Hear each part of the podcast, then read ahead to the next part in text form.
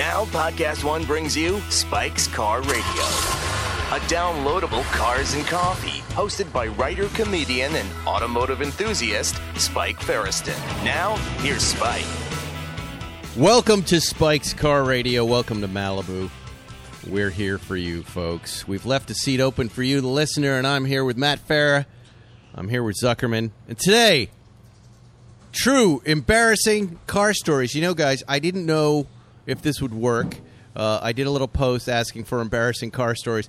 There's seventy stories to get, get oh through on top of our own, but I thought I would kick it off by asking you guys, what are your embarrassing car stories? Go ahead, Farah, start. Go, start uh, us hi, off here. Hi, Spike. How are you? What's happening? uh, I have this is a no Fruit? prep because I didn't follow I'll your post. But uh, first day, uh, sophomore year of college. We'll go back to me, nineteen-year-old Matt.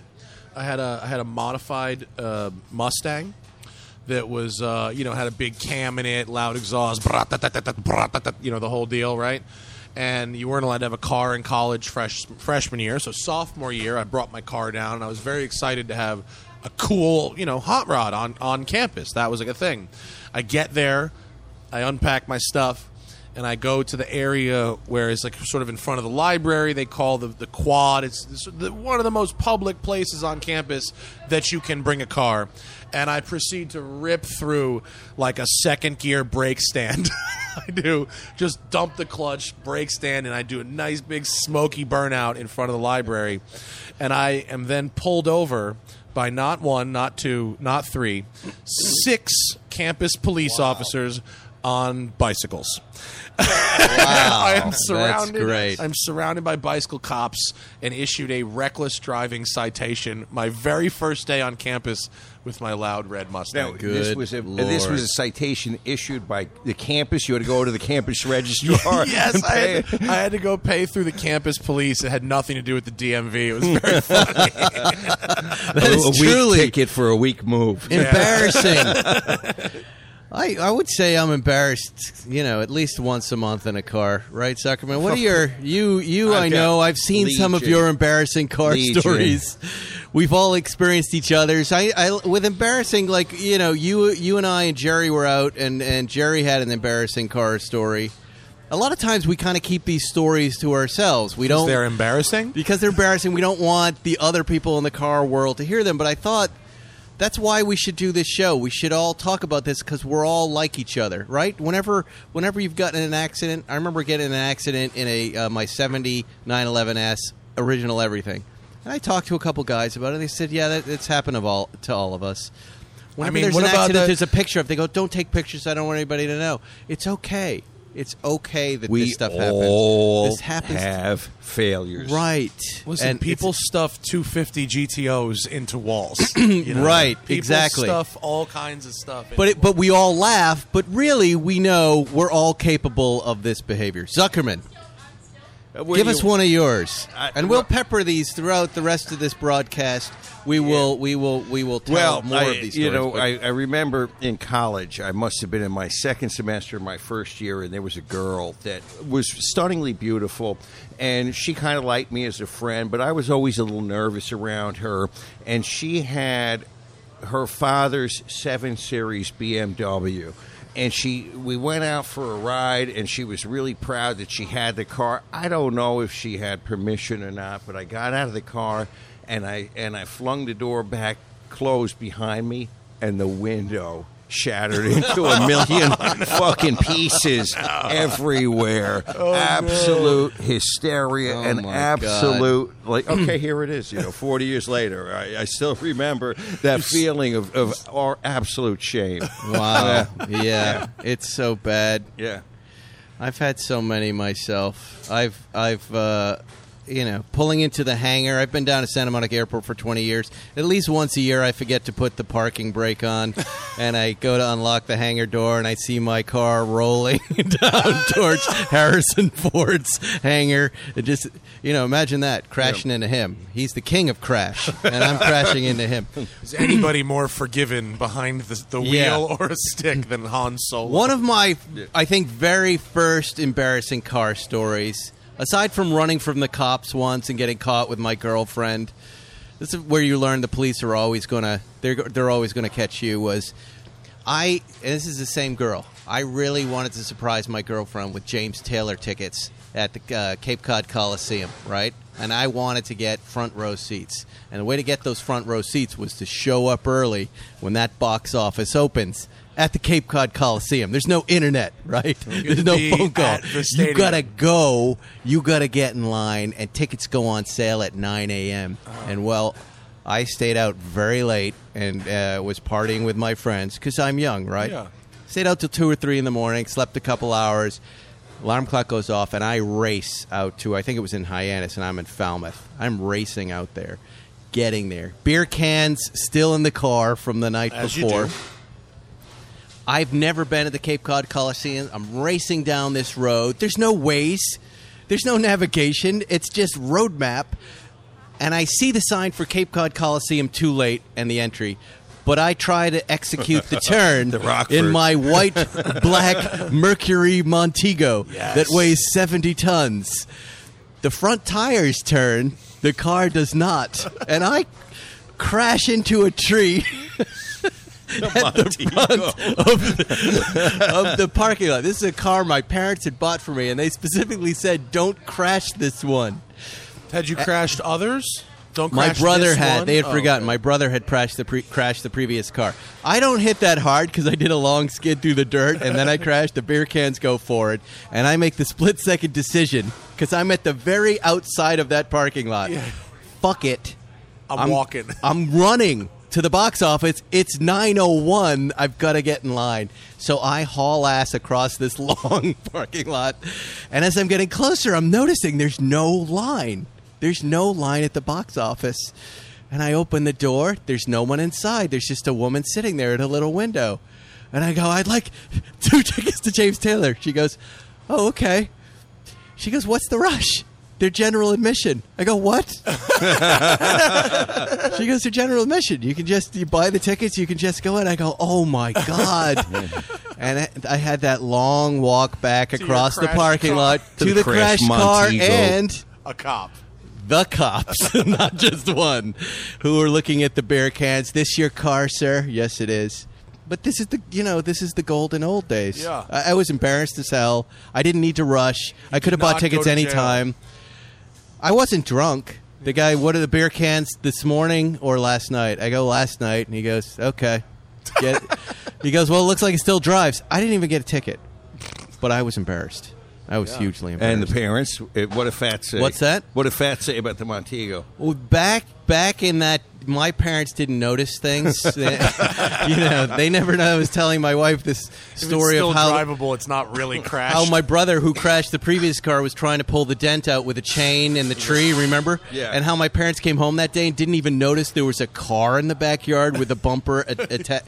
I mean, it was. It's amazing what they didn't notice. So.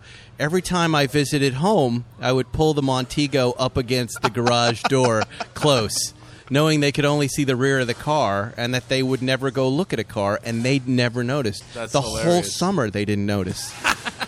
Isn't that amazing that a kid's strategy like that worked? The yeah. seventies, yep. The seventies. Anyway, I want to get on to the listener embarrassing stories. And I'm gonna. Here's what I'm going to do. I'm going to read these out to the best of my ability, and you guys can comment on them. Uh, Marco Gerasi. I was, know Marco. You say that every time. Was fourteen years old riding my Benelli moped around the neighborhood as fast as it would go. Blew through a stop sign in front of a school and got pulled over by a motorcycle cop. No license, no insurance, no registration. And the cop gave me a tif- ticket. I promptly buried that ticket in a drawer for two years until I went to get, from my, look, get my learner's permit and found out there was a bench warrant for failure to appear. The whole ordeal cost me eight hundred dollars in fines and a day in juvenile court with my very angry dad. That's hardcore. Yeah. That's hardcore. Great story, and nothing's changed from Marco. Yeah, that sounds like uh, the Marco I know and love. But imagine that. You're going... Like, it's already hard enough to get your parents to just take you when you have your driver's permit, just practice driving, right? I mean, I... And then you find out you have an arrest warrant already? I, I've gone to great lengths to not make the hi, hi dad, I'm in jail phone call at, at my own expense, honestly. I got I got yoinked in New York City for allegedly street racing. I wasn't racing. It was just me and another guy going real fast, but the police decided that that was racing.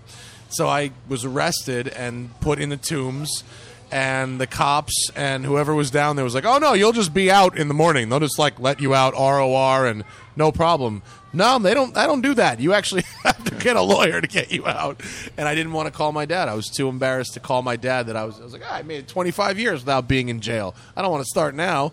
And uh, because of that, I didn't want to call my dad. I sat there for three days. Oof. And eventually I went kind of crazy, called him, and I was out in, like, ninety minutes. Wow. Unbelievable. You just actually, I had a repressed memory. This is like, well, yeah, they being on the shrinks table. Yeah. And, down there. And I actually, yes, yeah. I was arrested. I actually was arrested. I was arrested and spent forty-eight hours in the clink. It's not as and, embarrassing uh, as the bike and, cops at college. Yeah. Why were you arrested? Well, I had this theory. When I moved out here, if you recall, we had paper driver's licenses. We didn't have a picture, and it was pre kind of pre-computer.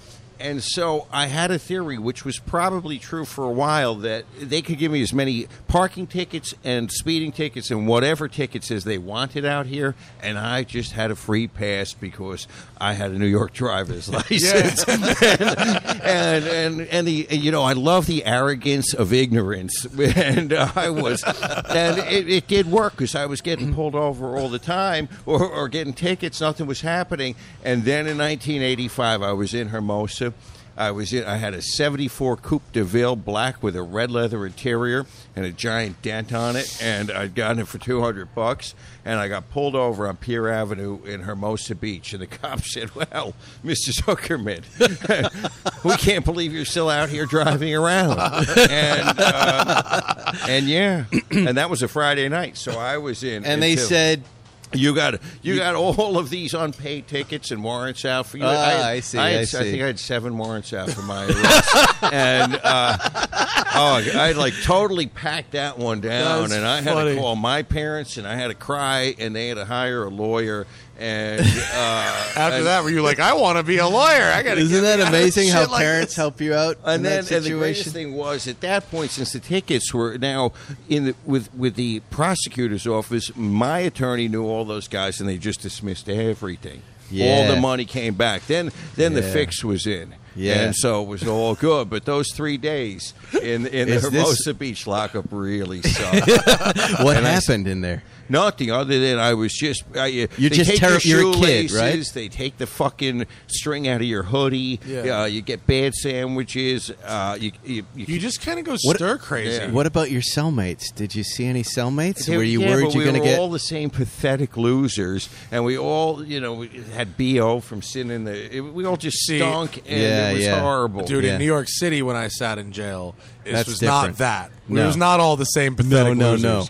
There were a lot of people who had been arrested for stabbing people that night. There was a lot of stabbings that had gone on that Right, night. Because in New York, they just collect everybody. everybody no matter what you did, you're off. in the same. I was That's sitting right. next to a guy looking at his third strike, and I'm wearing a Rolex Kermit going, yeah. if we were outside this cage, this would be his fourth strike, and I would be a fucking pool of blood on the floor. That's and, terrifying. Yeah. And one guy, dude, a guy a guy was a guy was smoking weed in yes. jail.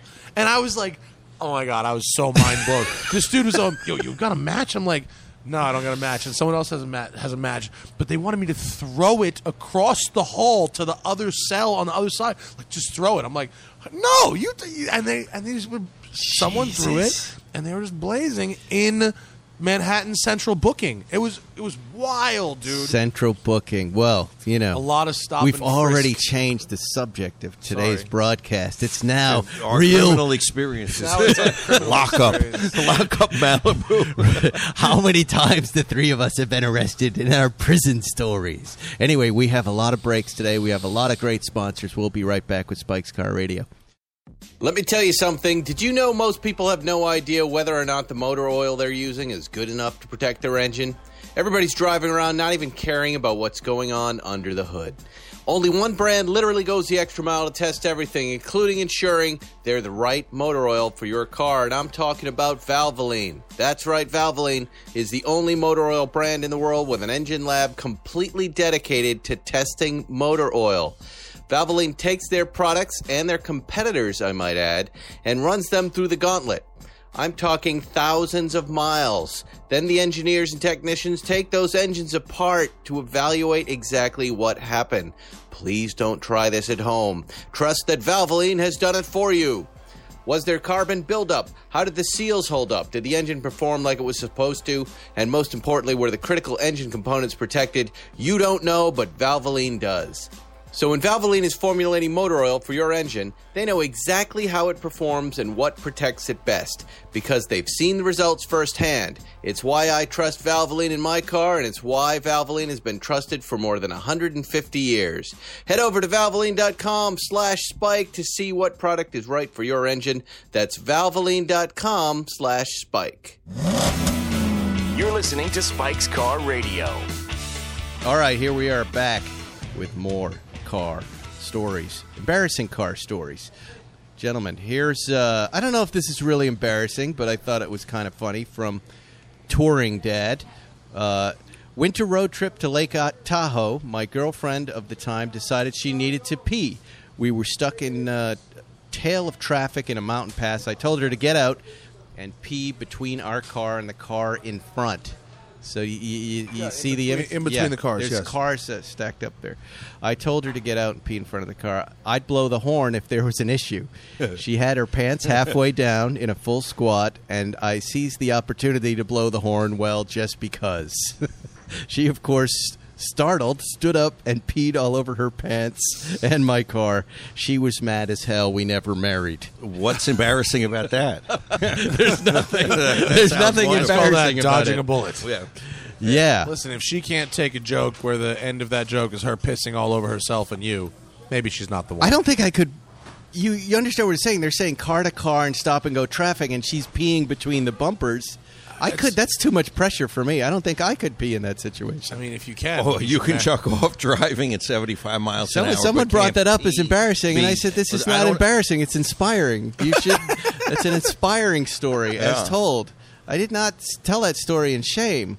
I was bragging. Well, how do you feel about how do you feel about pissing while driving? I don't like that. I think that's gross. And I'm you sorry, do that all the time. Not driving? all the time. Pissing. Pissing He's saying driving? the word. You got to make some time. You're on the freeway. You get a jog. It's all about the receptacle. If you've got a good receptacle, then yeah. you're then you're okay. Right. right. Well, yeah, but yeah, but what? What is it? A fruit juice? Like a hotel fruit juice opening? That's what I would need. Something big. Yeah, you need, you need a oh. wide mouth, a wide mouth bottle. Like a Mickey's. This little, this little mini it's Pellegrino more, it's, could be hard. It's not just about my huge crank. It's also about I don't want to spill in a car. Look, it's I, math. I, I, it's I don't want uh, pee to get everywhere. Right? Don't you worry about that? I'm very capable at this. So you've done this a lot. So tell no, us I your method. I say a lot, Feresten. All right. Well, well share that. with us how you do it. You're well, driving along. You're and in you got motion. You got a puddle, and you're in the. You get in the fast lane, so you're going nice and fast. Okay. And yeah. And you get the bottle. You put the hose in the bottle, and you let it go, and and then you make sure that what? you get it all. So is this out. the iced tea bottles that yes, you leave in our cars? But look, okay, look, not there, that bottle. You can't unswe- do that. There's unsweetened tea no, right no, no, here. Look over there at the honest teas and the kombuchas. Okay. Those are the ones that you can do it with. Okay. And Did so you, you, I, you I put your pole across the top, but if it seals, no, you you don't seal. You've got you've got to get a little angle on it. You got to make sure that there's no crimp in the hose, because if there's a crimp in the hose, what oh, happens no. is when you then right then release, you put it back in, you, you put it back in the pants, then you're going to get a, a spray. So you just got to be careful, Feresten. You can't be your typical sloppy pissing self. And then you put the cap back on. Yes. And then you deposit it That's disgusting. Uh, in the recycle bin for, for some lucky fellow. Oh, my God. There are t- way too many of those on the side of the road. Urine bombs, they call them. It's unbelievable. That's what happens if you got a D U I. You have to go out and pick up the urine bombs. Yeah, that's yep. right. All right, here we go. Have you ever worked on the side of the highway no. after being arrested? No, thankfully. No, me neither. No, no, I'll, I'll, no. I'll, I'll All right, who is Julian says, once... Uh, I put in eight quarts of motor oil into my car because the dis- dipstick was A T F. Ooh. What is A T F? Automatic, Automatic tranny fluid. fluid. Oh. Put it in the tranny. Not the not the worst wow. thing in the world. Wow. Embarrassing, but it's it's not. It doesn't break uh, anything. I think wow. if you figure it out before you drive the car, you might be okay. Yeah. Maybe. Wow. What happens? Just it overflows and it drips out. And well, the tranny runs hotter and needs more viscosity, right? If you fill your transmission with motor oil, that's what is that what he said? No. Sounds like he filled his transmission yes. with motor oil. Oh yeah, he a, did. Yeah. Yes. I would, I think you just drain it out pretty thoroughly and you might be okay. I think. Yeah. I I don't know. No. I've never done that. If you if terrible. you drove your car with that in too long, your tranny would get too hot, and then it would it would seize up, break, melt. Yeah, I think if you save the transmission there, you're okay.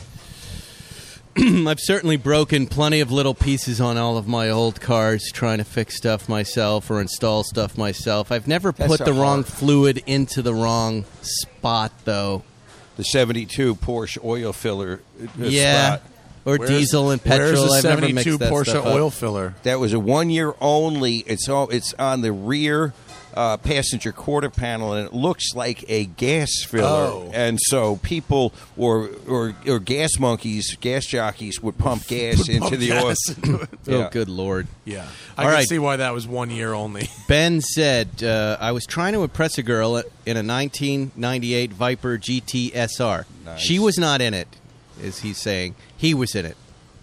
He wasn't trying to impress the girl in the Viper. Right. So he was in the Viper. It was on the original Michelin Pilot Sports from nineteen ninety-eight, and the year was twenty thirteen. Oh, God. Merged onto the P C H in San Luis Obispo and promptly spun the car. Mm-hmm. She immediately asked to be taken home. Yeah. That's uh, that's embarrassing. Yeah. Well, have you ever spun a car? I've spun a bunch of cars. Mo- notably... my brand-new ninety-eight C two S coming home from uh, Seinfeld late one night on wet roads on Laurel Canyon and thinking, let me try some of these traction controls and grip things in this rain. I bet that will keep the car from spinning. And as I came through a little turn, I got on it to see what would happen. And guess what I did? I did a full spin, yeah. front to back to front, luckily ended up going straight down wow. in the middle of the night. Nice. A terrifying moment. It was the second time I had done something like that. The first time was in a Honda Accord in eleventh grade when I pulled the emergency brake to see what would happen, and my brother and I did a full spin, yeah. and luckily did not hit did not hit the oncoming Mack truck that was coming in oncoming traffic. But boy, I understand that one. I That's spun rough. Uh, my, that Mustang. I did the big burnout. Yeah, I spun that in the middle of the w- in the winter, cold roads, not snowy, but on an exit ramp. Very cold. Yeah. I looped it, got very lucky, didn't hit the guardrail, sold it maybe two or three days later, and the guy I sold it to totaled it the very next day. How many times have we all crashed? I've crashed a bunch of cars. I've crashed three times, all of which were on racetracks. Right. And all of which were in the wet. So wet racetracks for me. Were you in the car with me, uh, Car of the Year, when I was in the Corvette? And the one thing they said to us was, "Don't run over the airplane." I wasn't in lights. the car. I was I was watching from the sidelines, and boy, was that great! It was fun, right? And I was we really were on loving an old runway, and they had these those landing lights. Mm-hmm. They're like a foot tall. Yeah. And I don't know how much they cost, but they are expensive. And they said the one thing you guys cannot do is break the airport lights. And guess what I did? Guess what Spike did. And I got out of that car, and I took the light, and I just planted it back in the ground. Not broken. That was so much fun because you and I, I remember you and I in that Volvo X C ninety. Oh, yeah. And, and I was afraid to push it, and you were like, keep pushing it, keep pushing it. It'll be great if it tips over. Yeah. And I was like, I, it's not great for me, but it really, I think about that. Just yesterday when I was in my Range Rover Sport, kind of in some twisty turns, going, the Matt Farah moment. This thing is not going to flip. No, the Range Rovers are good. The yeah. Range Rover Sport's got good good, good yes. stability, good handling. But you really pushed me past my comfort zone, and, oh, and good. now I can speed comfortably yes. in my S U Vs. As long as you're on that level of adhesion, you're good. Yeah. What about you, Zuckerman? You've crashed. Every crash is embarrassing you at know, its heart, right? I, I, okay, one time was my fault. I, I rear-ended a guy on an on-ramp. I anticipated he was going to enter traffic, and so I just depended on that, and I was looking over my left shoulder, and I floored it, and I hit this fucking sucker hard. But bam, he was in a pickup. I was in a, I had a Dodge Ram, like a ninety-six, and I creamed him. Um, oh, and uh, over-the-shoulder check. Yeah, and he was, and he wasn't too happy. Happy, but other than that, that was the only at fault I've had in my entire uh, career. But I've been, you know, I've been bashed into. Uh, Aren't you uh, embarrassed any time your car gets damaged, even if it's not your fault? I am. I'm not embarrassed. I get angry. Yeah. I'm, I'm more. It was more of an angry yeah, reaction. Angry, right? Yeah, like, what right. the fuck are you stupid? What did you? Why? What are you doing? Yeah. I then directed it myself eventually. Really? Yeah. Really? Why did I go? Why did I even get there? Why did I slow down? What did I do? I should have known. Your mind I should be is, psychic. Yeah, yeah, I blame yeah. myself. Why did I, why did I get out of bed? Why did I get born? Yeah, exactly. Okay, that's silly. I silly get embarrassed thing. if my car breaks down and I'm stuck on the side of the road oh, and it's yeah. a cool car. Like the one time the Countach let me down and I sat yeah. on the side of the road for an hour and a half. People just wanted to stop and look at the car, and, and it feels and bad. They just want to talk about the car, right? And you're cooking in the sun, yes. and annoyed because I was supposed to be here at Bill's getting a sandwich, and instead I'm sitting on the side of the fucking road in and my expensive red to car. You feel stupid, and everyone, yeah, and yes. you feel really dumb. What, That's what, why we're talking. What about this. what about gas tank jousting when you're like, I bet I can go another. You, oh, you're, no. you're, you know, and I've, have I, you ever lost? Have you lost one of those? Oh, yeah. I've never actually. I've I've actually, really, I've lost them. I, I've lost them a couple of times. Yeah. I'm convinced I can get one more exit. And what is it about that kind of w- gambling? Why do you want to try to make it as far no, as you can? No, if you, I think if we really sat down and we really had the time to do this, each of us could write one hundred pages of these embarrassing stories. Yeah. Like, as you're just talking, I'm thinking about the time that Jerry gets his IROC, his seventy-four IROC nine eleven back from Resto. Calls up and he goes, let's take it for a drive. I run down to Santa Monica. The two of us pull out and we smell this smell. And I'm like, oh, my God, you can still smell the paint. It's amazing. And none of us are thinking about what I just said. Why would the paint be wet and why would it smell? Because that's not what we're smelling. What we're smelling yes. is gasoline squirting on the engine as we're warming the car up. And we go, that smells really strong. Should we drive? And he goes, yeah, let's drive. And we start driving. That car that sold for two point three million dollars. Almost burned up. And then I said, you know what? Let's just stop and just look at the engine because, I don't know, that kind of smelling like gas now. We open the deck lid and it's just like a shower. It's just spraying on top of the hot engine. Can That's you imagine crazy. What would have happened to us? Unbelievable. That's embarrassing. But yeah. we kept it quiet up until now. We kept it quiet because we were too embarrassed. Yeah. And how much did that car sell for? Two point three. Yikes. Two point three million dollars. What I just heard you say, by the way, because you you know you guys are you guys obviously both knew the car you were talking about. And now that I think about it, I remember the IROC nine eleven, yellow one. But when you said when Jerry got his IROC, I the went of a Camaro. I'm going yeehaw, motherfucker! What are we talking? That would be great. No, he he's got that midget right. That That's he's his, all excited yeah, about. Yeah, he's, he's in a midget his, phase, right? And he's promised everybody that he's going to come on and. He's going to do, he and I are going to go drive in it, and he's just going to review it for an hour. We will get that done. The car's in, uh, out in the Hamptons now, so I don't know how we're going to do that. And then he's he's got a great tale to tell soon that is going to blow up. You know, I was just minds. watching, uh, I've, I've I've run out of Netflix, basically, and I was watching on the on the elliptical machine some old comedians in cars getting coffee.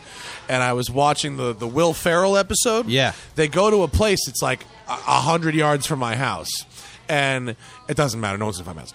But... They make a comment. They get really bad service there. They make a comment like, Jerry's like, I don't understand the business model of this place. they were they were talking about being in Greece, and he's like, this is Greece. There There's no discernible business model or service, and yeah. yet this place will still be here tomorrow. That's and hilarious. I, I laughed because I, I went back and looked at the date of when that episode aired. That place actually went out of business like three weeks after Oh, wow. That, That's great. So funny. All right, here we go. Let's do some more embarrassing. What's, uh, what's in the parking lot right now? It's a heavy-hitting day here at Bill's. Heavy hitters. Heavy hitters. C sixty-three Mercedes. There's a Ford Falcon. Bunch of Porsches. All right. Uh, Haflerman, one cold Colorado morning back in the nineties, I decided to take my eighty-eight Lotus Esprit to work, backed it out of the garage to warm it up for a few minutes. The girlfriend yelled at me that I had a phone call inside. I left the Lotus running in the driveway during my call. What should have been a two-minute conversation lasted longer. Mid-call, I could smell something burning. Looked outside to find the Lotus on fire, billowing thick black smoke all over the place. Suffice it to say, I did not drive the Esprit to work that day. Well, a wonderful all right. outcome. Letting a car idle for half an hour shouldn't make your catch on fire, fire right? Catch on fire. No, it's truly it's embarrassing all over the place. This story. Not only, I mean, I, I think you were spared, right? I mean, if that happened while you were driving it, that sounds like there's an electrical an electrical yeah. issue that needed to be worked out. But but in one short you know, paragraph survived. Of a story, now we know why you don't buy British cars. I mean, I watched. That's a perfect. Can I tell you? Have you guys seen Framing John DeLorean yet on Amazon Prime with, yeah. with Alec Baldwin? Yeah, yeah. Oh yeah, my yeah, yeah. God! I gotta watch what it a tonight. Story! Oh, good. Forget the Colin story. Colin Chapman, the whole work. What an absurd film! This film is part documentary footage, amazing yep. period footage with interviews, and then reenactments with Alec Baldwin playing John DeLorean. And then behind-the-scenes reenactments of Alec Baldwin as Alec Baldwin, but dressed as John DeLorean, just giving some of his thoughts on the side, all meshed into one movie. Wow. It is a disaster of filmmaking. that they- It's a disaster of oh filmmaking? My God, it's, it's not good? No. You watch From oh, minute one until the it. End, you go, guys, you need to pick a genre of what you were trying to do here.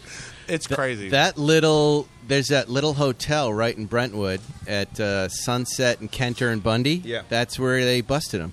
Yep. Every time I drive by it, when we're headed out better here, better than gold. Yeah, yeah, better than gold. Better yeah. than gold. But it's uh, the it's it's the I, I actually recommend seeing it. Just because you'll be the whole time you'll be like, what am I even watching? You know what we're watching? We're watching The Mechanism. Fantastic. Zuckerman and I. This the Brazilian what? Money laundering drama. And the Mechanism. It's in Portuguese, so you turn it down low and you just read the subtitles. Seriously? Watch The Mechanism. It's fantastic. Oh, Mechanismo. Yeah.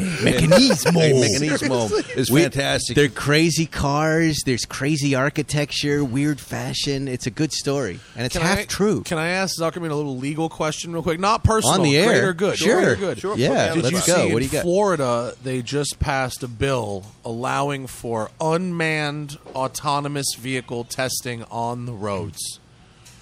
Well, unmanned. Wow. You no babysitter. Well, what do you think about it from a liability perspective? Well, I would have to read the He's law. He's smiling. If, if, it's a dream come true. It, it is because if, if as long if the law then says that they're going to allow testing and the manufacturer shall have limited liability or no liability, I'd be against it. But if it says, okay, test, and, and these, uh, then then the manufacturer's responsible, and they're going to fucking pay.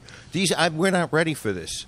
I think as I think as a litigatory, if that's a word, a litigator, li, like no, no, like our society yeah, litigious of suing society. Each litigious. That's the word of suing each other. I don't. I don't. How many people are going to want to take financial responsibility for what their unmanned vehicle does without their presence? Well, you know, everyone has a tendency to deny fault. In fact, we. we Nobody's ever at fault. Even when you rear-end somebody, it's always the other guy's fault. That's my experience in right. the law. And when you start to bring in technology, autonomy, always the car is going to be at fault. We the have computer to do, did something wrong. I want to do a whole show on this. I want to get yes. Matt Farah. I want to get Alex Roy. I want yeah. to get the whole group together, and I want to talk. Because I, I follow you guys on Twitter, and I'm reading what you're doing. And you're you're so funny with it, and there's so much confusion as to what a self-driving car really means. Yeah. That it's a whole episode. Let's the term not get, full self-driving is it's binary. Good. It means full. Yeah, yeah. It means you it's take good. A nap. It doesn't mean ninety percent of the time. We'll get into Here's, that. I'm going to tell you one little story. A friend of mine, a guy I know, was driving his Tesla on autopilot mode, and he was reading a book while this was happening, and then he and then he got in an accident. Yeah. And he then said that the car was defective. Fast forward, now that the car's repaired, he can't get it insured because the car because is defective. He alleged it was defective. So now he's stuck with a car he can't oh, insure. That's oh, great. That's so funny. That's good. Oh, that's tasty. That guy, that guy lawyered himself out of a car. But see, the Tesla... That guy's name is Howie no, Mandel. But, here, but the problem is the Tesla freaks what? on Twitter will say both that your, that your friend... He was irresponsible because sure. they tell you not to do that. Meanwhile, on the forums, they brag about how long they can go without right, and right. how they can cheat the system. So and they crazy. put an orange on the steering wheel and it thinks your hands are on it, or you tape a water bottle. Uh, yeah, so, yeah. You know, it's, right. it's both. They play both sides of that. Wow. So anyway, that's going to be a big podcast. episode. But that's so hilarious questions. that he lawyered himself out of a car. It's the greatest. It's so satisfying. All right, let's do one more before we got to take another commercial break. In the first car I ever bought, says Dirty Harry, the fuel gauge wasn't the most accurate, so one day I thought I could push it a little farther and get gas on the other side of town. Just what we were talking about, Zuckerman. And I was crossing one of only two bridges crossing the Harbor. H A R B O U R. Is that Harbor. British? The Harbor.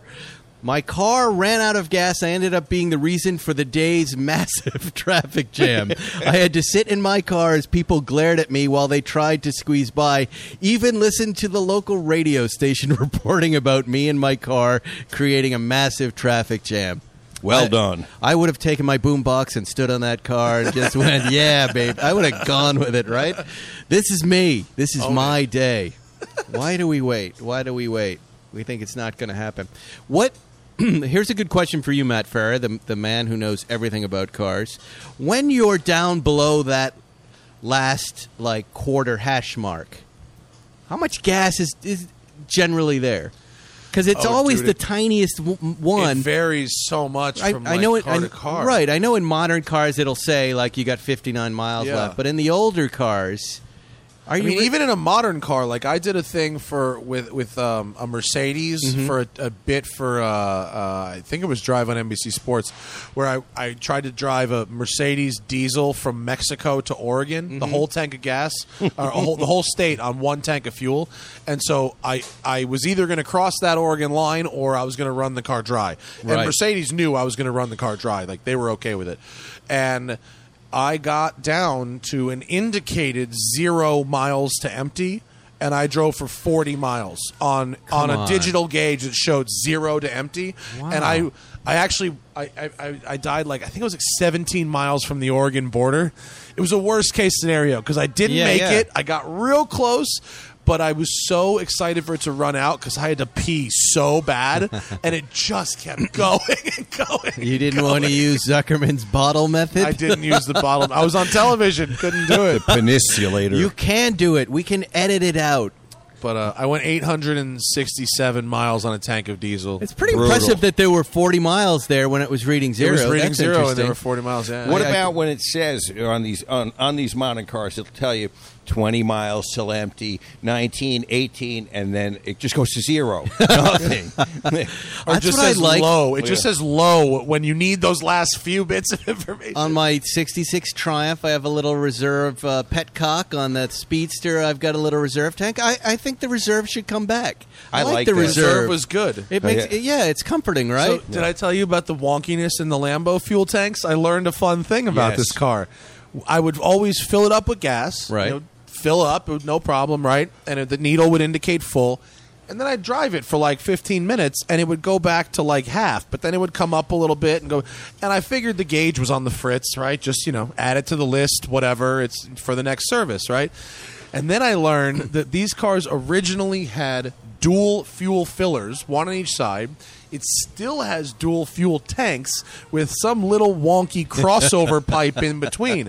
So a pedestrian when, bridge. So you got exactly, so you got to fill up the one side and then sit there for ten minutes while uh, yeah, it yeah, equalizes, yeah. and then you fill it up the rest of the way. This is these are this is an Italian supercar. This is not a problem with the equal, car. Equal car, equal parts genius and retardation. It's designed to give you time to have an espresso while you racist towards Italians, Zuckerman. Yeah. Anyway, we're gonna take a break. We'll be right back with more Spike's Car Radio embarrassing car stories.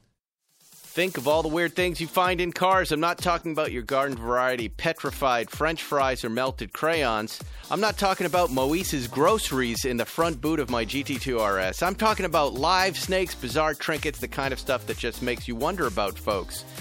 Actually, Moise's groceries made me wonder about him. Weird vegetables I've never seen before. Another thing that will make you wonder, but in a good way, are Continental belts. Bet you didn't know they're O E in tens of millions of Chrysler, Dodge, and Ford G M vehicles that roll off the assembly line. They're also O E on the majority of B M Ws and V Ws. Now, Continental is launching the aftermarket multi-V belt with the O E pedigree. It's the O E Technology Series. Belts that are fanatically engineered for perfect fit, form, and function. And Continental has an O E Technology Series multi-V belt for ninety-eight percent of vehicles on the road in the U S and Canada. Hey, you get enough surprises when you work on cars and trucks. A belt should not be one of them. Go to the Continental O E Technology Series Multi-V Belt, the belt with the O E pedigree. To get the full story, visit O E Technology Series dot com. You're listening to Spike's Car Radio. All right, welcome back, everybody. Yeah, I know we have a lot of breaks, uh, Farah. I've got to take three this show, but I uh, but we'll give them extra content. And then I, I promise next time I'm in uh, Beverly Hills, I'll ask them why they're so mad. I wish I paid closer attention to this podcast, but this is the only part I pay attention to. Hanging right. out with you guys. You, you're the content guy. You're not I should probably have a guy. website.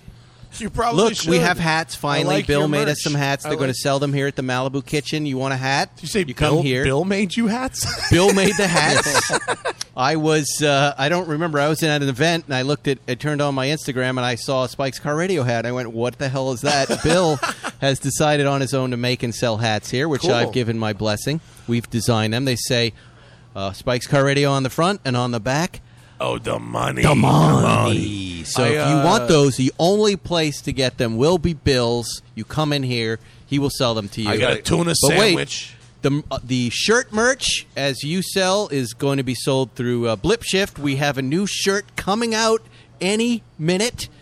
I'm going to announce it on the show. I think I'm getting the prototype. It's just in time for the Monterey Car Auction Week. I think you will all relate to it. Um, and I promise you, I don't, I don't know if I'm going to keep selling uh, merch. I, I feel bad. How about, I don't want to keep just taking money from listeners. I, I, wanna, I don't I like want to do a special okay. one. People of, want one second, a second. thing to support. They What's do. That? They want a thing to support. You sure? Yeah.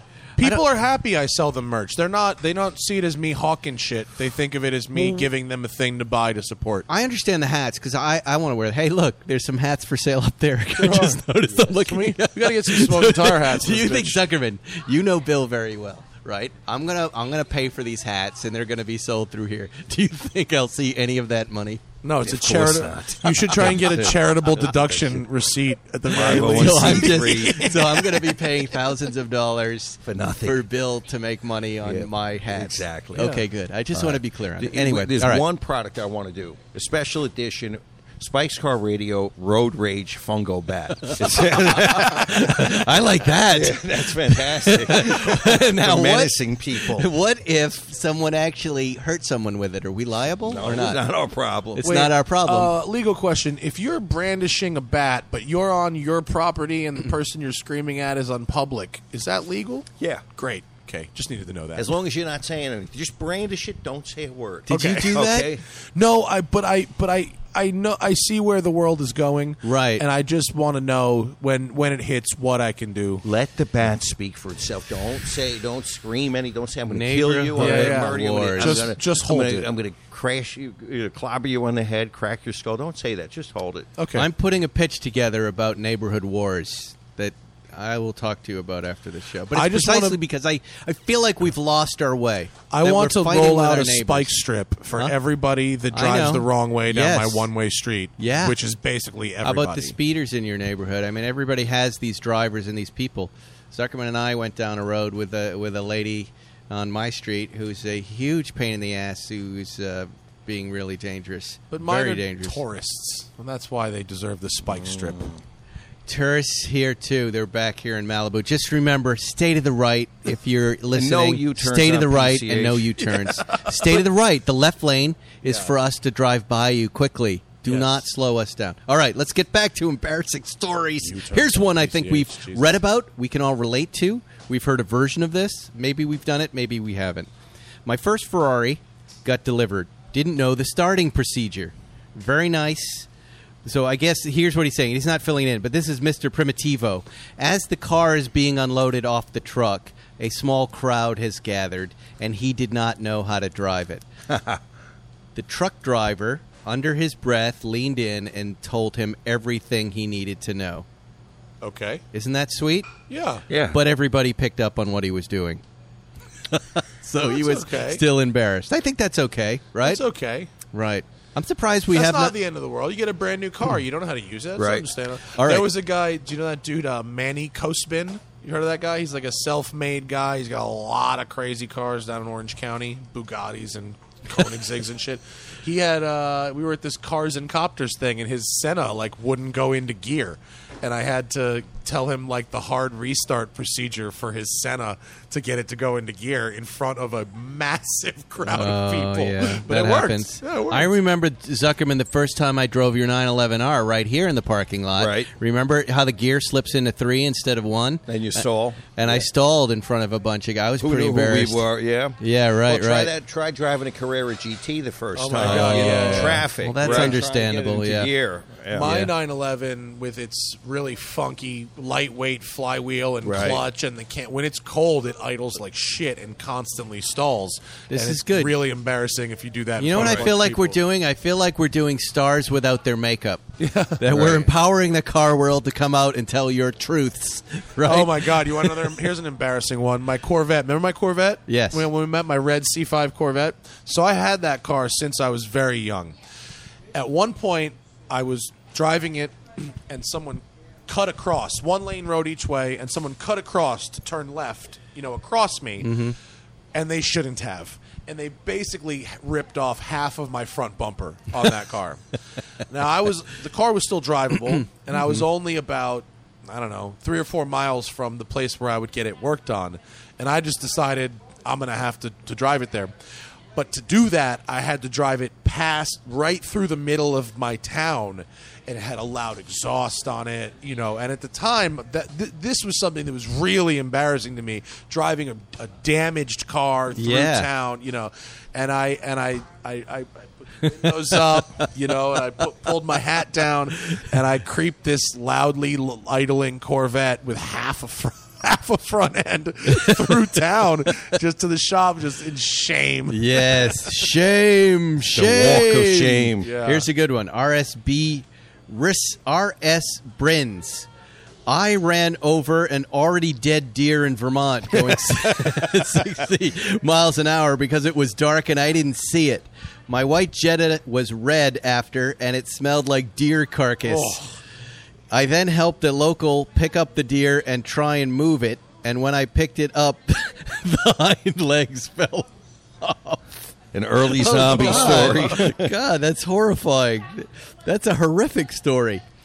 Paul uh, Dury reached for what I thought. Uh, I reached for what I thought was the fuel injector cleaner and poured it into my fuel tank.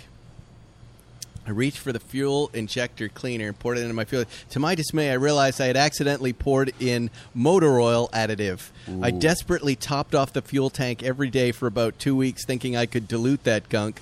Reality caught up to me, and the high-pressure fuel pump failed. Yeah. Had to replace that and pull out the, and clean the fuel tank. Oh, my wow, God. That is really embarrassing, Paul, but thank you for sharing that.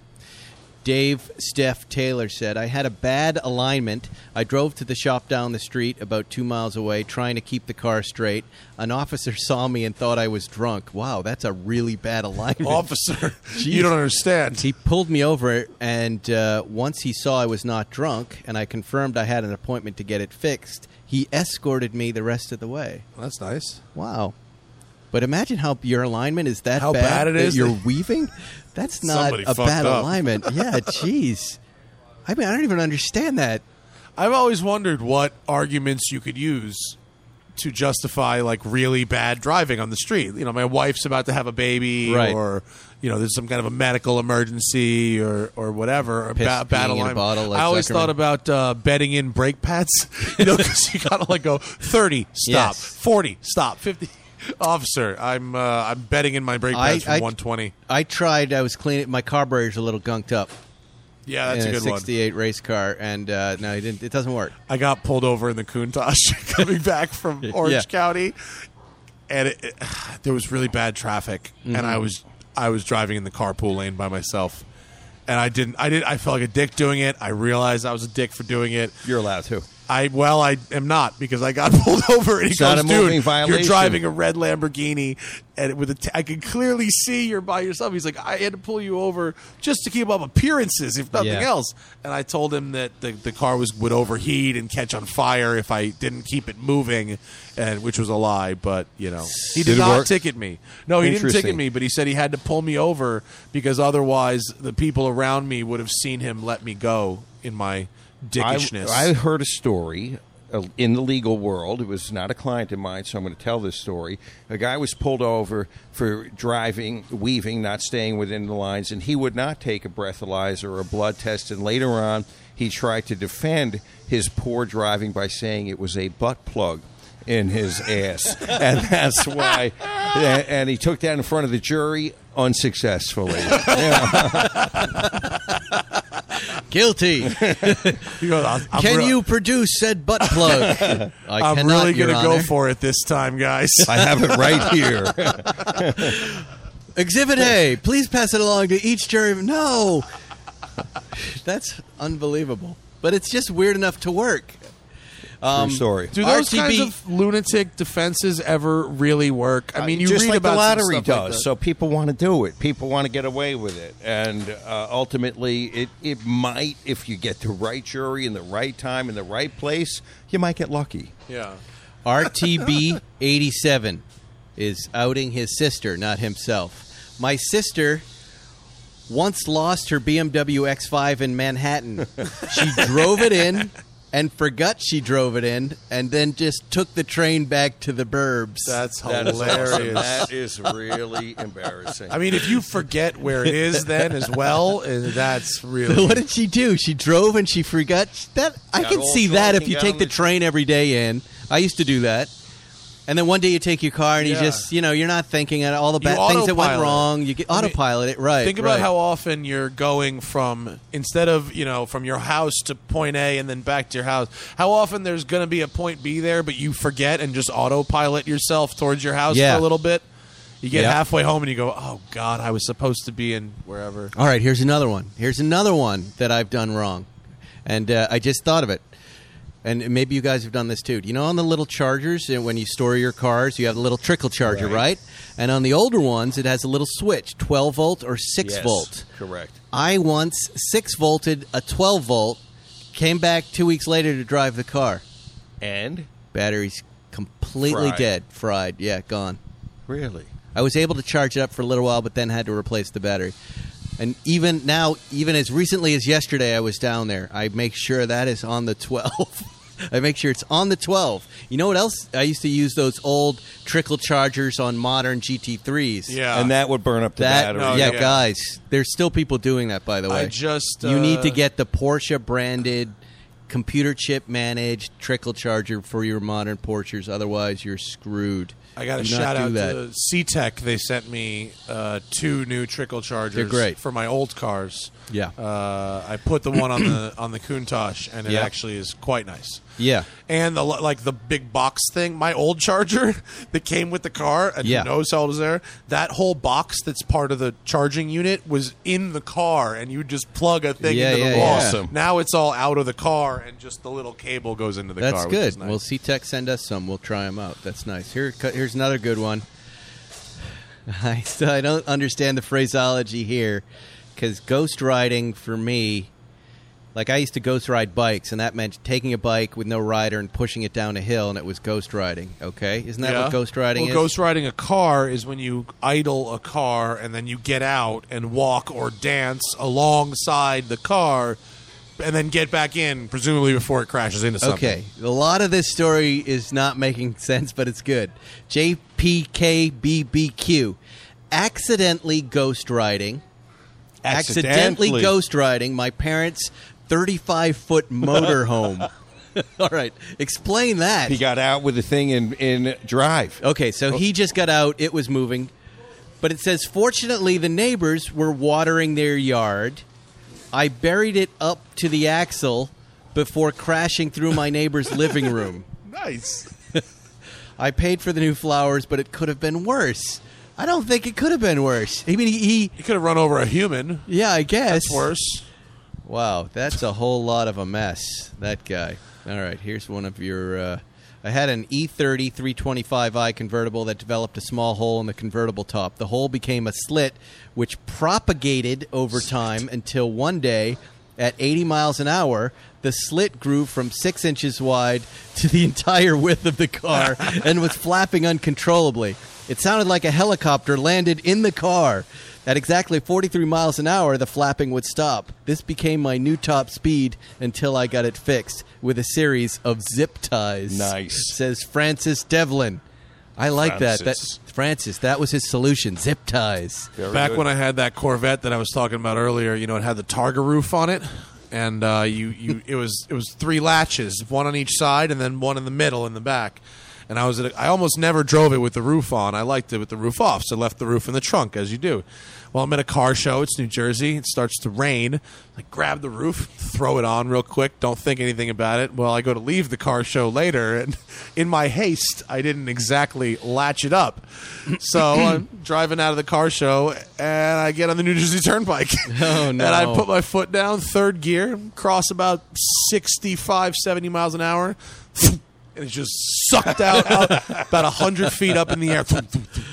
Wow. And lands, flat lands on the highway and slides, you know, and it lands paint side up. And there's actually some kind of like metal-y things that it sort of lands on in the sky. And I pulled over and I run out and grab it before a car had run it over. And I put it back on the car and it was scratched up on the underside, but the paint was fine. Oh, my God. All right. Here's, here's another one. Seinfeld has a custom-built Mercedes. Did I tell you this story already? I don't want to tell the same story. And he calls me up and he goes, I'm tired of it. Do you want it? This is back in the Seinfeld writing days. And I said, send it out to L A. I'll drive it. But it's essentially a Jerry Seinfeld edition. You open it up and it lights up Jerry Seinfeld. But it's got a monster motor in it. It's, it's a one-of-a-kind. De- no, it's a Mercedes built it because he and I wrote a commercial for them that he appeared in. Okay, and they said, we're going to give you this car. Okay. But we're going to sneak it into the uh, – whatever, whatever it was – it was not exactly legal. Okay. Okay? I think. Yeah, yeah. Somehow it gets registered in New York. Yeah. Jerry drives it for years, says, I'm tired of it. You want it. Send it out. I drive it. The first thing I do is I give it to my guys, and I say, clean it up. And they say, well, what do you want us to do about that registration sticker in the front window there that's kind of obscuring your view? And I stupidly say, remove it. Okay? Not knowing how many backflips and hurdles Jerry had to, to go through to get this car, this car legalized. Yeah. Okay? I drive the car. I look at the Jerry Seinfeld J S's everywhere, and I go, I can't have – this is like buying Scottie Pippen's you know, basketball mansion in the middle of nowhere. I'm not buying it.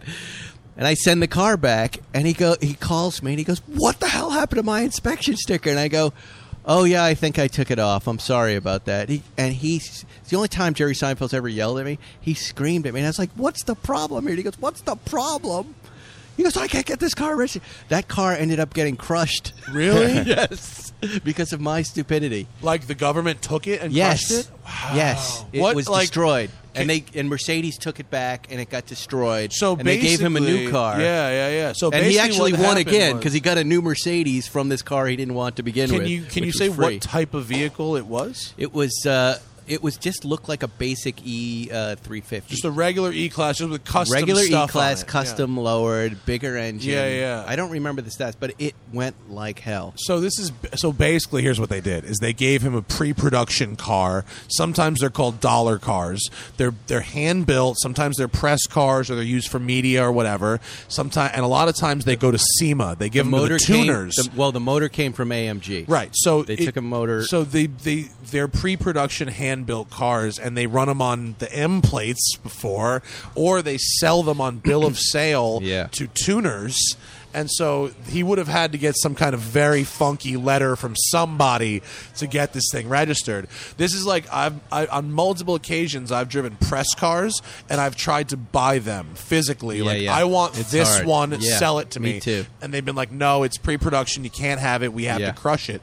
And so they clearly they thought this thing would sort of vanish into Jerry's collection. I don't think they have to crush these cars. I keep well, reading about this. I know, but why are, why don't we have a museum of cars? There's just there would be prototypes. too many. There would just be too many, and most of them aren't but particularly interesting aside them. from the V I N numbers. Most of them are just normal cars and norm, you yeah, know. I don't know. It's part of it. Uh, I've tried. Kind of I'm like, but you're saving the, put the engines in the, and they go, look, it's just part of building cars. You know, it's just part of the business.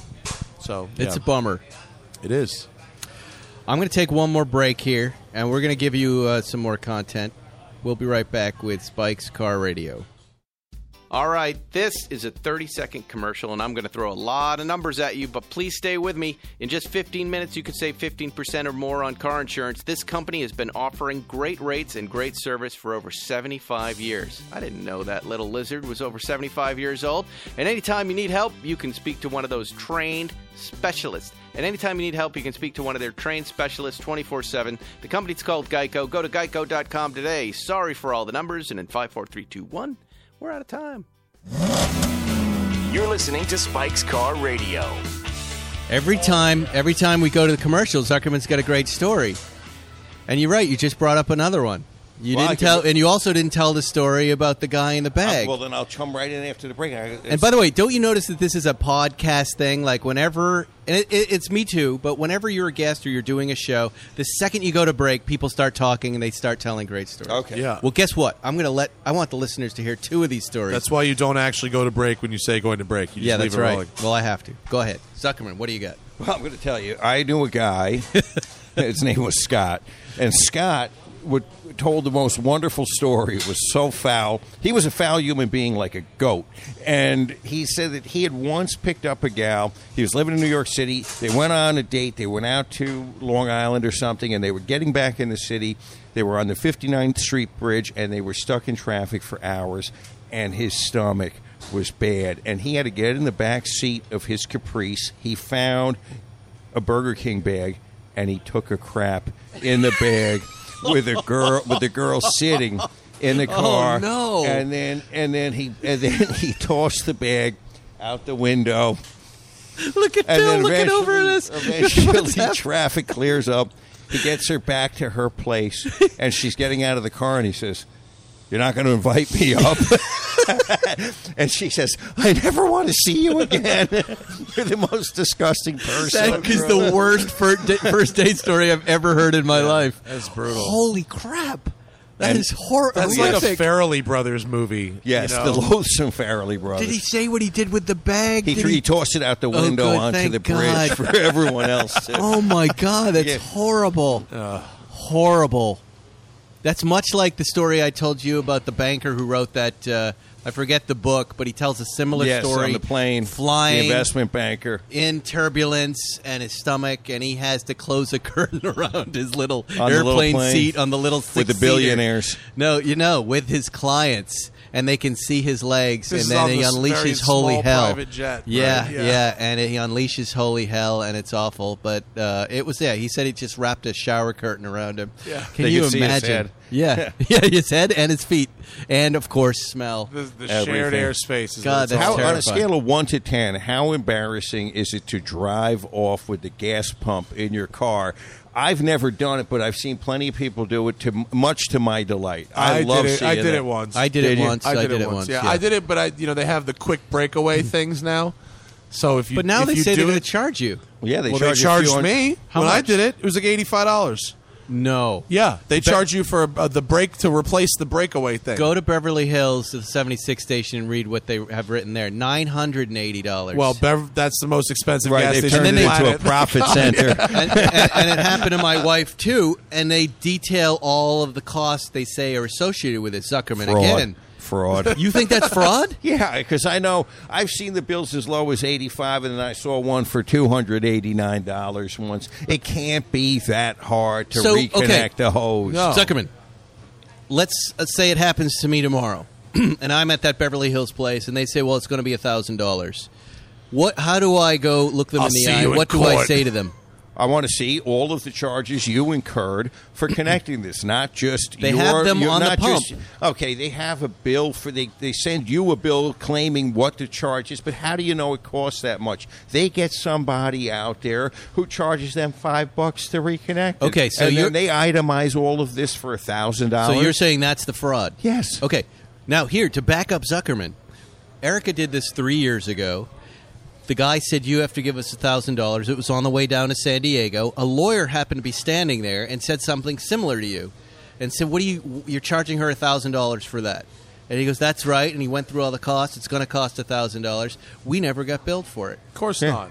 Yeah, they don't want somebody to challenge them on this. Right. Because then you can turn around and say, how many people have you charged one thousand dollars under false pretenses? So right? you would say that to this guy. Yeah. I'll pay you whatever s- you are out of pocket. Whatever you're out of pocket, whatever you're on, out I of wanna, pocket, I want to see what you're out of pocket. And then you should. I would also say what you said. Yeah. Why don't you put all of this in writing because you, you yes. need it in writing. Yes, yeah. I want to see it all in writing. I want to see it all in writing. And I want to know exactly how much you're trying to steal from right. me. Right. Because I, that's fraud, right? You own a business. That's fraud. That I think just saying that to, to a guy who's selling lottery tickets for a living. He'd yes. probably go, get out! Right? Yeah. eighty-five dollars seems pretty reasonable to me. I'm going to give you, it's that. Out of pocket. I'm going to pay you one hundred dollars and this whole thing's going to go away. You don't even have to replace anything. It's right. a quick, quick decoupler, right? right? So you just literally plug it back Reconnect together. Reconnect it. Well, in the charges, there. I mean, in the itemized thing that I read, it was we have to get the inspector to come out. He has to expect A, B, and C. He has to say this, this, and this. Yeah. But again, inspectors don't charge money. Yeah, if they it's do. City inspectors? Oh, yeah. I got I got a bunch of them right. on the payroll yes. right now. They do. Yeah, that's yeah. true. That's that. If that part of it may be true, but you know, that could okay. be a Beverly Hills regulation. I would recommend not ever getting gas in Beverly Hills. By the way, it's like a dollar more expensive a gallon than it is everywhere else. Which is two dollars more expensive yeah. in, than anywhere else in the country. Yeah. Yes, it's two dollars anywhere else in Beverly Hills. Five actually. Yeah. And we have how many refineries right here? They're all broken. It's summertime. they're, they're broken. Jay Landers, nineteen oh six. I'm driving my mom's mini ba- uh, minivan back to school to pick up my sister. Already embarrassing enough. And locked up the brakes on ice, slid through a stop sign, and T-boned one of the teachers oh, nice. At my school, totaling nice. Their car. That's not embarrassing. Uh, That's not a embarrassing. Wonderful experience. Not embarrassing, unless you like the teacher. Uh, Brewster Bakers, no. What does that mean? The Brewster's Bakers number one fan. Who are the Brewster Bakers? Is that a softball team?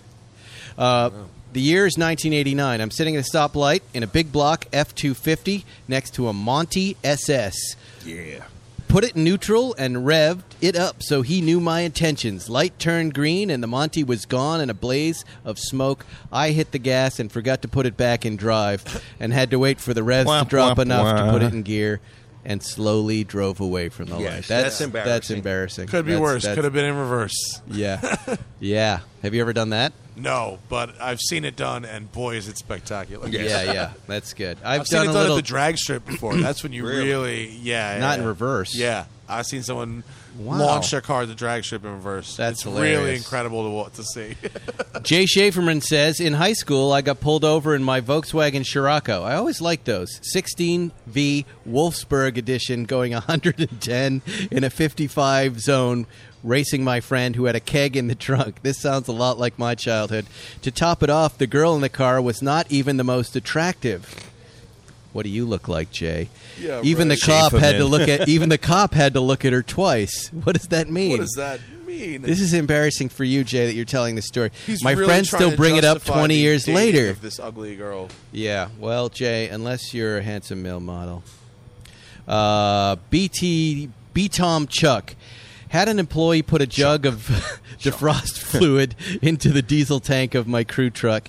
Not a good mix. Had to flush the fuel system, replace injectors. Money, money, money. Um, not so bad. That's not so bad.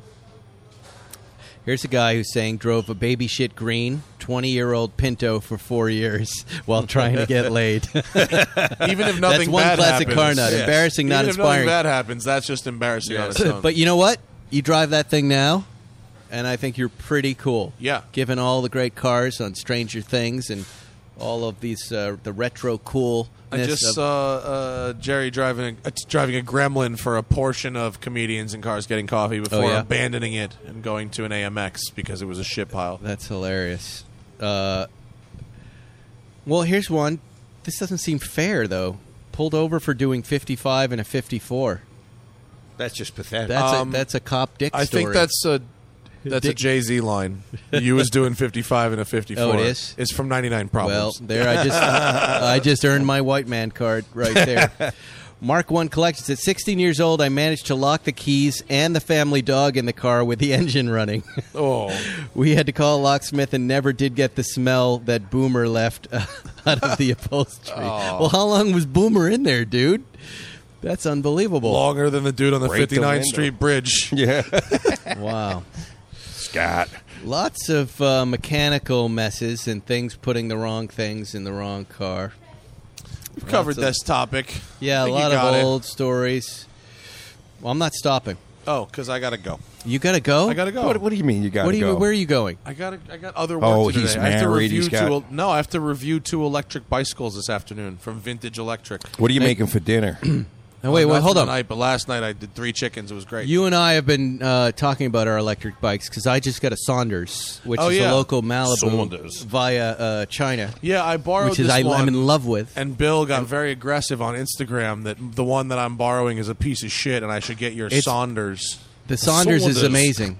but it, but they're all pretty amazing. But yeah. What do you have? I have the Vintage Electric, okay. which I have not paid for. It's the one that John Ward from Icon is involved right. in desi- designing. Oh, wow. It's made of metal. It's all billet metal. It weighs like eighty-five pounds.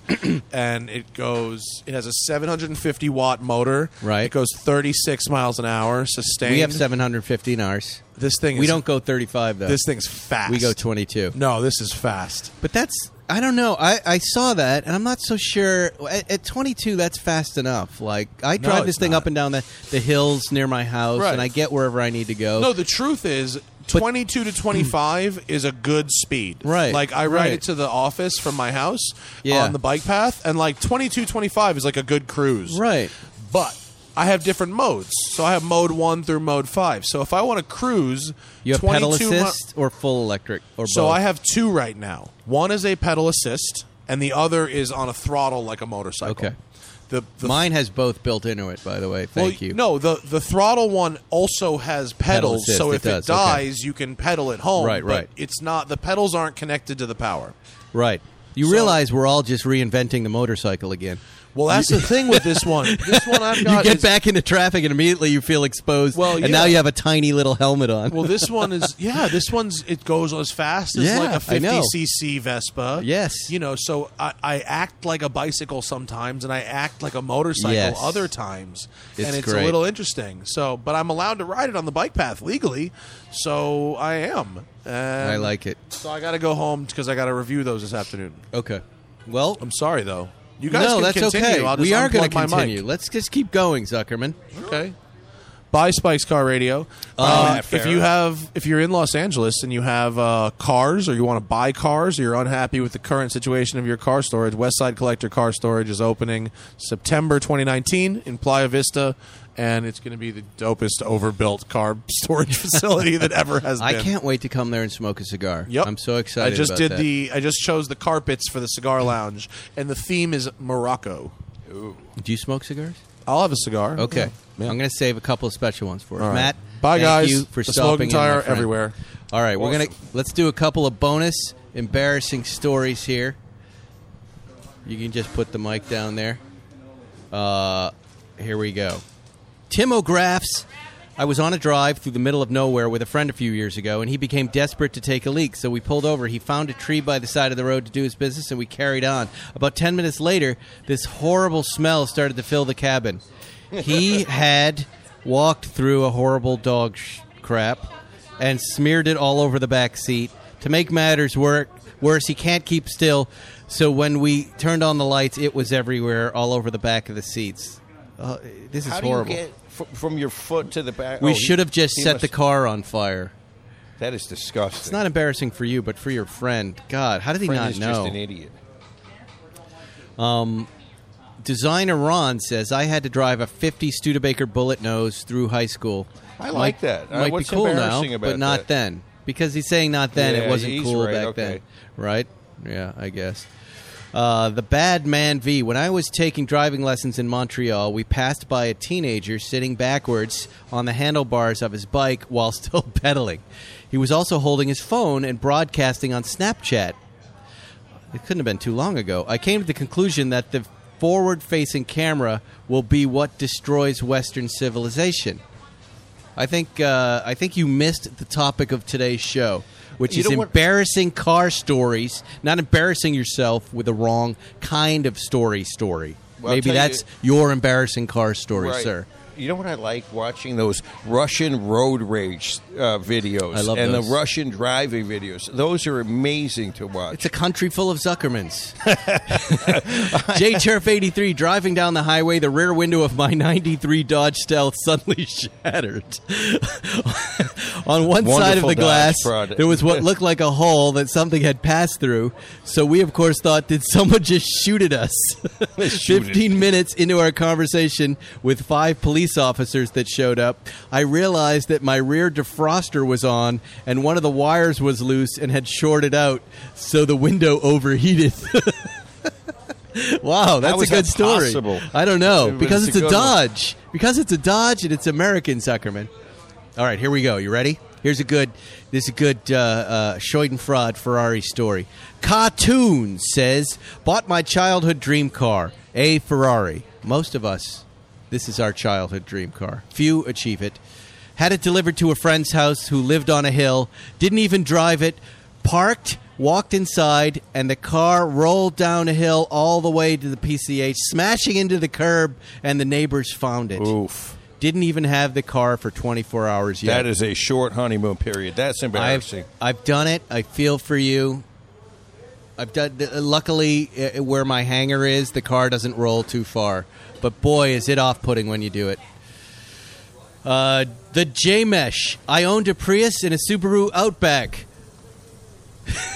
That's pretty embarrassing. Yes. Right? In and of itself. I will tell you, Zuckerman, the Subaru Outback and those colors, I'm thinking about leasing one. I like it. The, that I blue. Got, I love that, that the blue, blue and the orange. Yes. I would put a trailer hitch on that and drive my kids around. I love it. And it's cheap and it's fun. What's wrong with that? The Prius... Yeah, Prius is weird. I have a soft spot for them because we had four of them. But they are hideous, they are ugly, and you do want to light them on fire.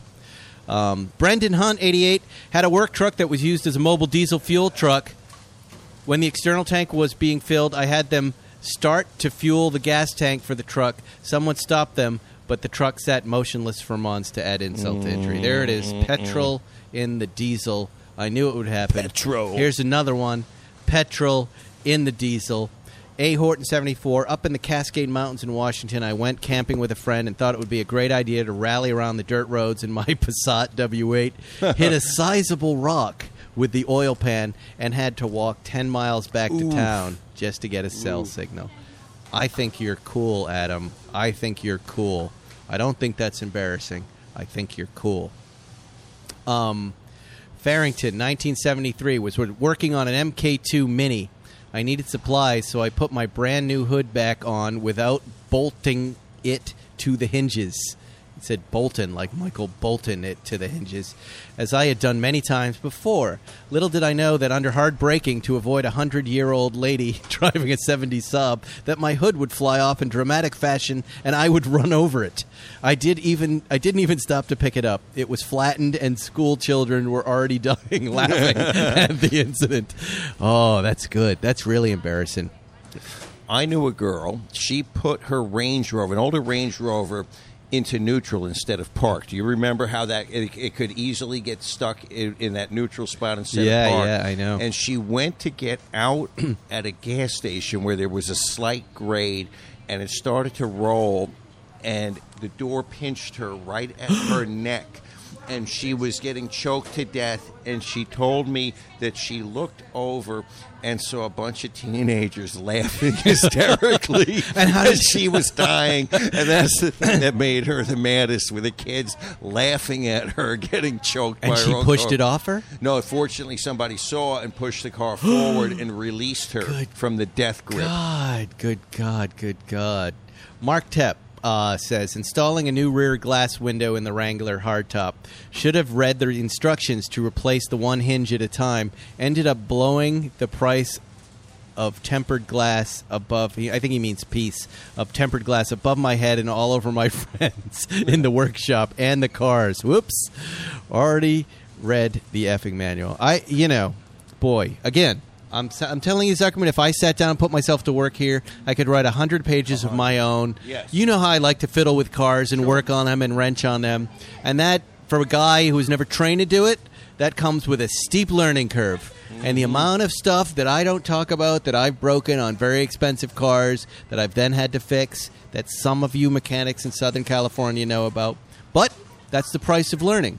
And I now stand by my methods. And I, and I and I feel good when I fix my cars. It's nice. I enjoy it. And I relate to this guy. What is it? I don't like to read the instruction manual. I don't either. No, right? I can't. I, I can do this. I don't need to read these damn instructions. No. I will pull up a YouTube video and step-by-step it if I hit a roadblock. And that, that usually helps. Um, can you keep going? Yeah, of course. All right. eighty-six Bill, make us some eggs, please. He will. Often. We're almost done. Can we have some eggs? We want some eggs. We're dying. We're dying for eggs. It's a simple question. No.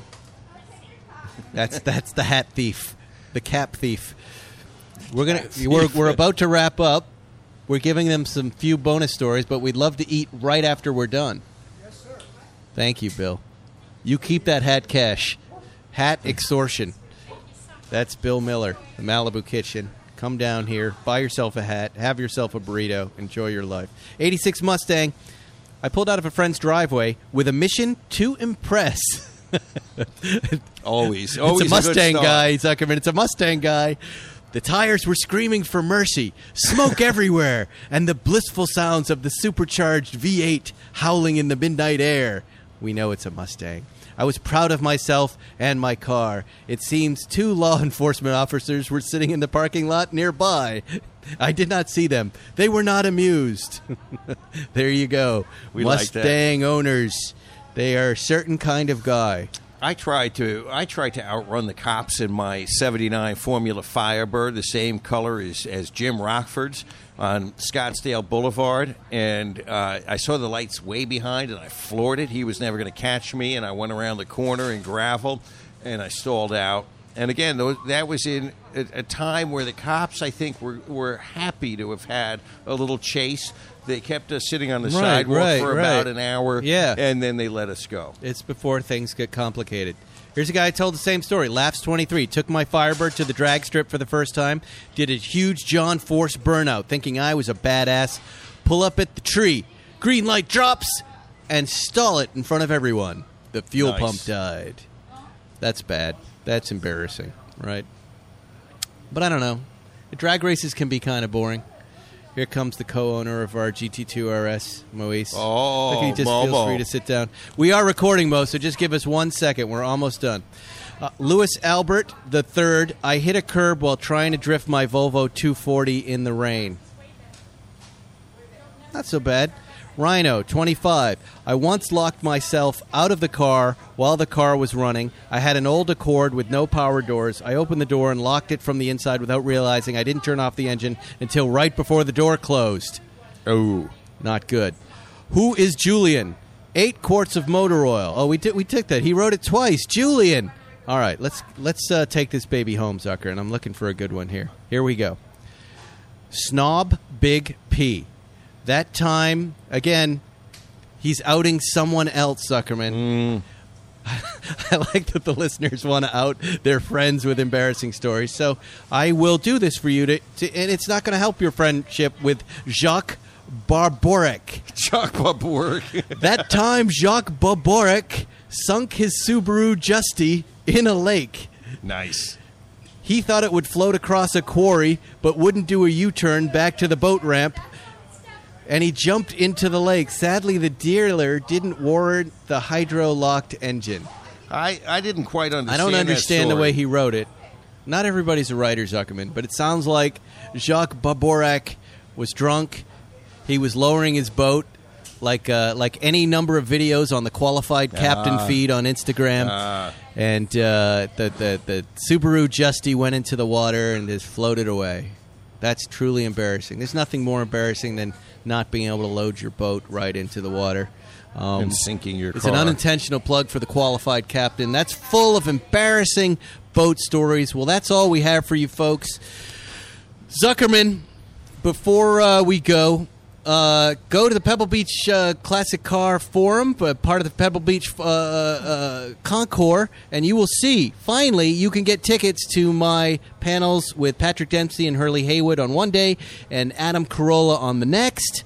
Um, get the tickets before they're sold out. It's going to be a lot of fun. We're going to be on stage. If you can't make it across the country or to this part of the world to see the shows, I will record them, and I will release them as a podcast. Um, also, we have a new Blip Shift shirt coming up. You've got to check it out. It's just in time for bye, the Monterey bye, bye. Car Week. You're going to love it. It honors our good friend, the real Zuckerman, and co-host. You're going to have to check that out. Zuckerman, do you have anything to add? Just... No, not a thing. Not a thing? Thanks for listening. Thank you for listening to Spike's Car Radio. We'll see you next week, everybody. Thanks for listening to Spike's Car Radio. Download new episodes every Wednesday on the Podcast One app or subscribe now at Apple Podcasts or podcast one dot com. Hey, it's Adam Carolla letting you know about my newest podcast, Going Racing. Me and Matt, the moderator, DeAndrea, that is.